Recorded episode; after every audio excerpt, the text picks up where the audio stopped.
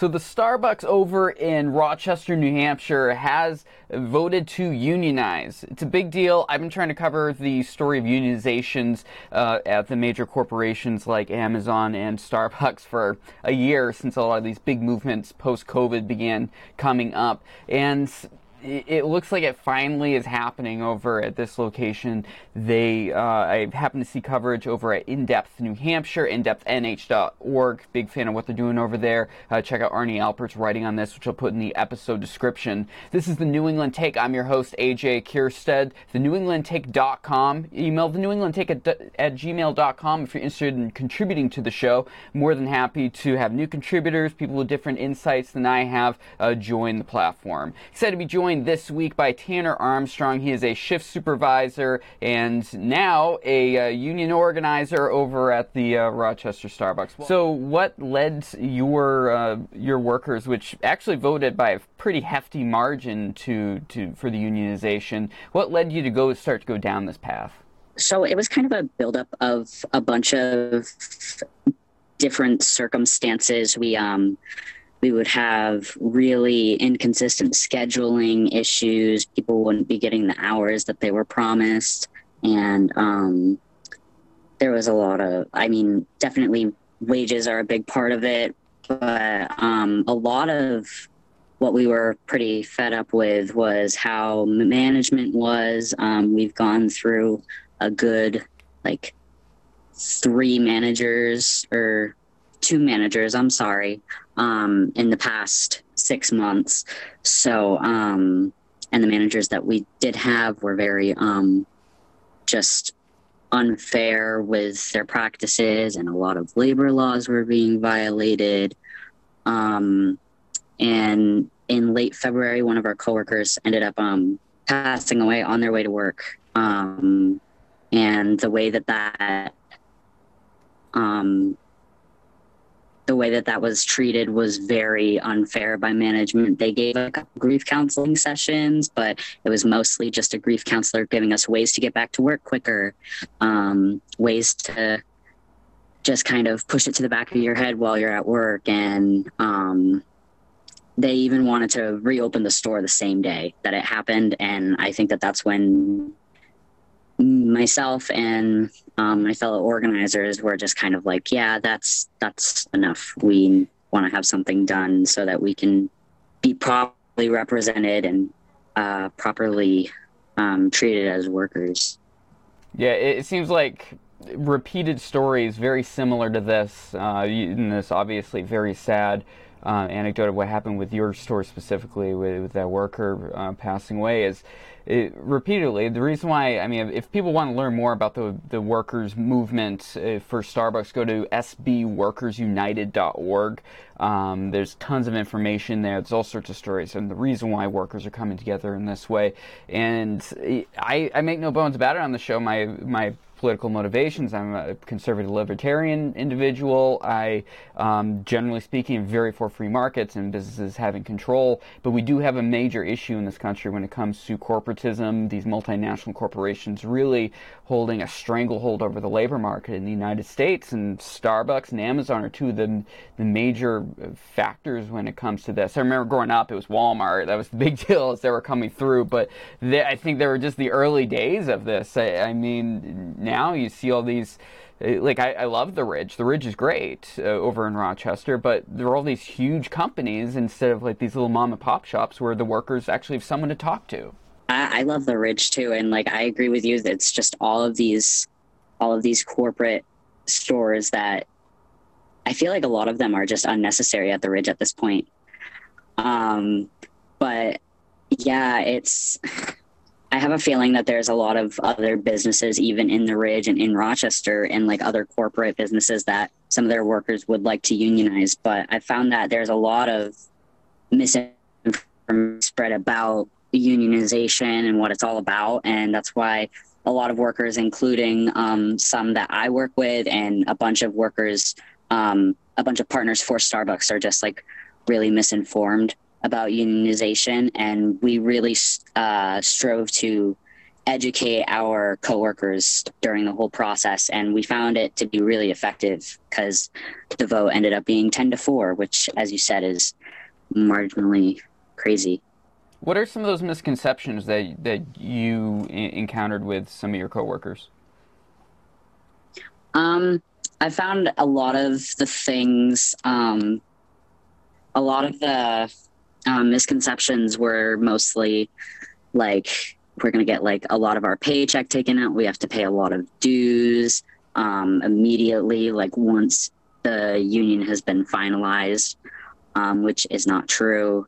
Um, a lot of things being thrown around, like we won't have access to any benefits anymore, period. Um, and we will lose hours. Um, we won't be able to like facilitate a professional relationship with our manager is a pretty specific one that's going around at my store.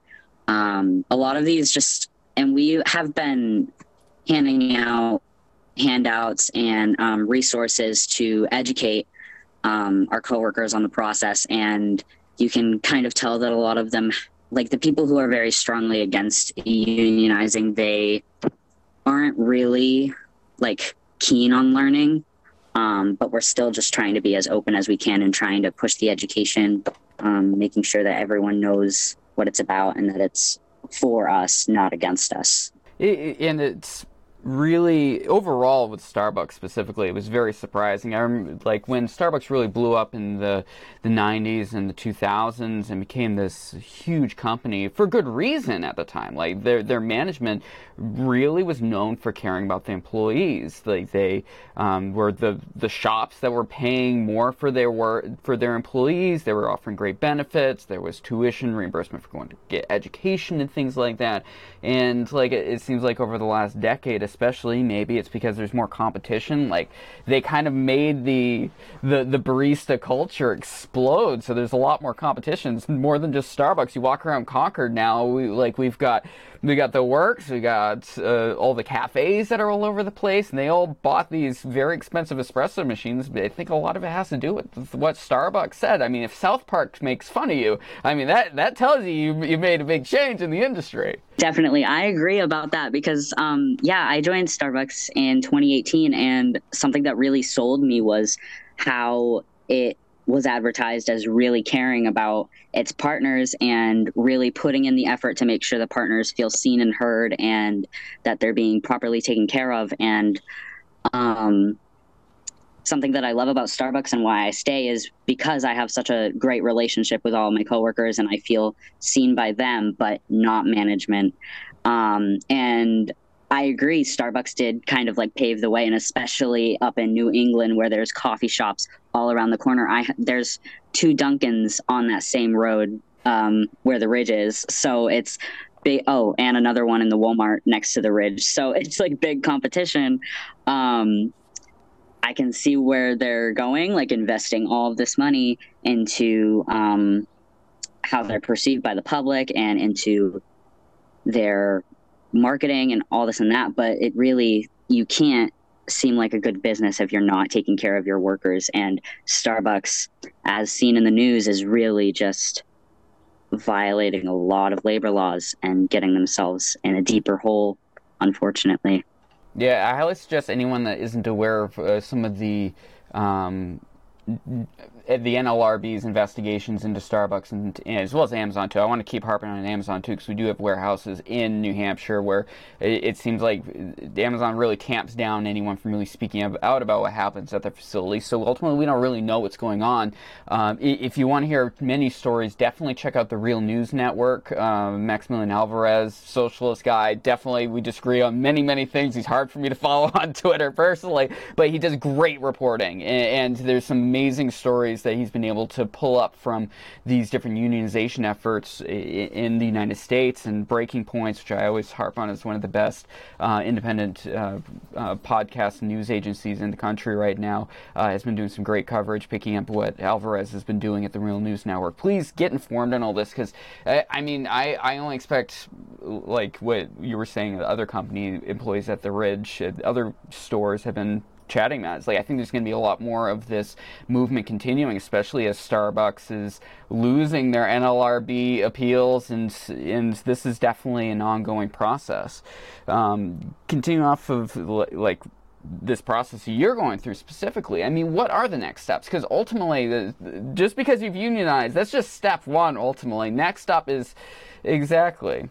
Yeah, um, we're really um, honestly, we just everything was just finalized this past week, so we are officially a union legally now, um, and most of those things regarding the union take into effect. But the next step is forming a contract and now that everything's finalized, we can start doing that as soon as possible. So we um, are also making plans to have a regional organizational community, and we are um, organizing with some Biddeford partners from Biddeford, Maine. We're trying to get more of like a New England uh, Starbucks Workers United kind of committee going on. So we're all me and Haley and Holly, um, the other organizers from Rochester, are looking into that.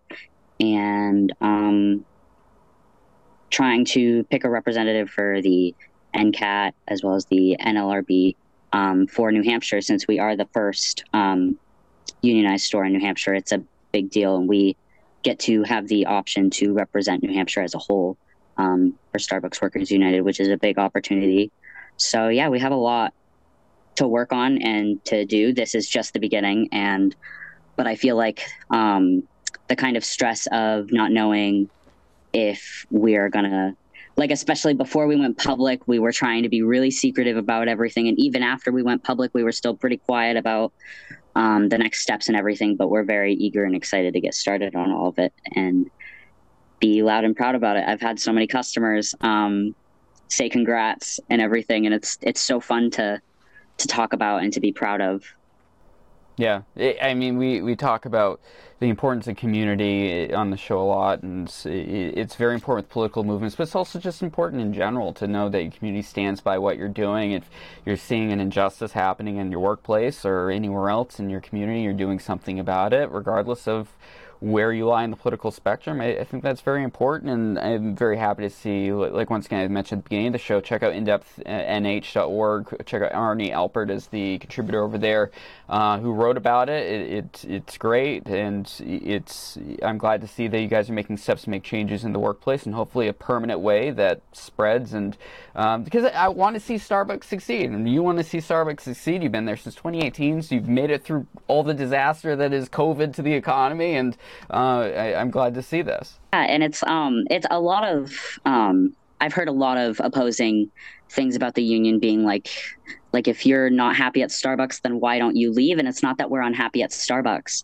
We love our jobs and we love um, what we do and making those connections with customers and making good coffee and like working with the people that we do and it's really just all about how we're treated we want to stay and see it become a better place to work because we love what we do we just want to feel important while we're doing it. Definitely. Thank you so much, Tanner Armstrong, for uh, joining the show. For having me. All right, he's a union organizer and shift supervisor at the Rochester Starbucks. If anyone wants to check out the over the nationwide movement uh, for unionization at Starbucks, check out sbworkersunited.org. They hooked me up with with this with the store to, talk to the workers. And um, anyone else wants to cover this, please do reach out to them. It's, it'll be interesting to see what happens over the coming years with regards to this. This is the New England Take. I'm your host AJ Kierstead. Like and subscribe if you're checking this out on YouTube. Check out the podcast feed. Also, we're on all major podcast platforms. You can actually get the show at first first thing in the morning. The uh, episodes are up at 5 a.m. Tuesdays and Thursdays on that feed. And the NewEnglandTake.com has all of our contributors and articles over there. If you want to reach out, we'd love to have more people work with us.